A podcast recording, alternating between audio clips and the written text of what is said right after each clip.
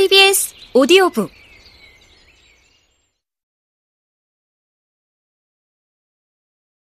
그들이 나누는 얘기를 방해하고 싶지 않아 책장을 둘러보았다. 출입문 입구에 있는 책장 하나엔 녹색 평론사의 책들이 가지런히 꽂혀 있고 그 옆엔 풀방이 있었다.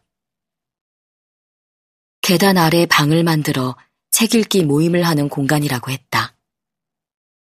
고개를 숙이고 들어가니 지하의 다락방 같았는데 벽에는 철학이란 철학을 넘어서기 위한 도구이다 라는 낙서가 있었다.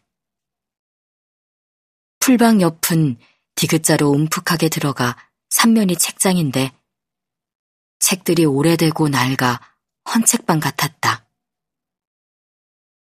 주황색 표지의 다섯 권짜리 자본론 옆에는 한국 근대민중 운동사, 부자의 경제학, 빈민의 경제학, 철학사전, 불량제품들이 부르는 희망노래, 역사와 계급의식, 예술사의 철학, 인민의 벗이란 무엇인가, 민중의 세계사 등이 꽂혀 있고, 맞은편에는 오래된 시집들이 있었다.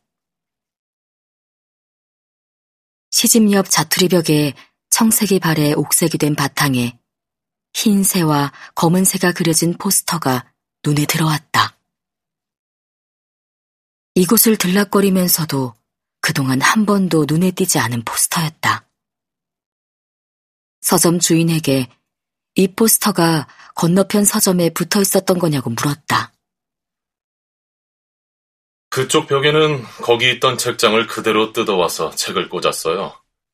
그 포스터도 그때 뜯어온 거예요.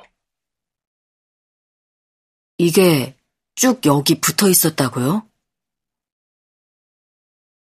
서점 주인은 고개를 끄덕이고는 디귿자 책장에서 시집을 뽑아 부산에서 왔다는 학생들 쪽으로 갔다.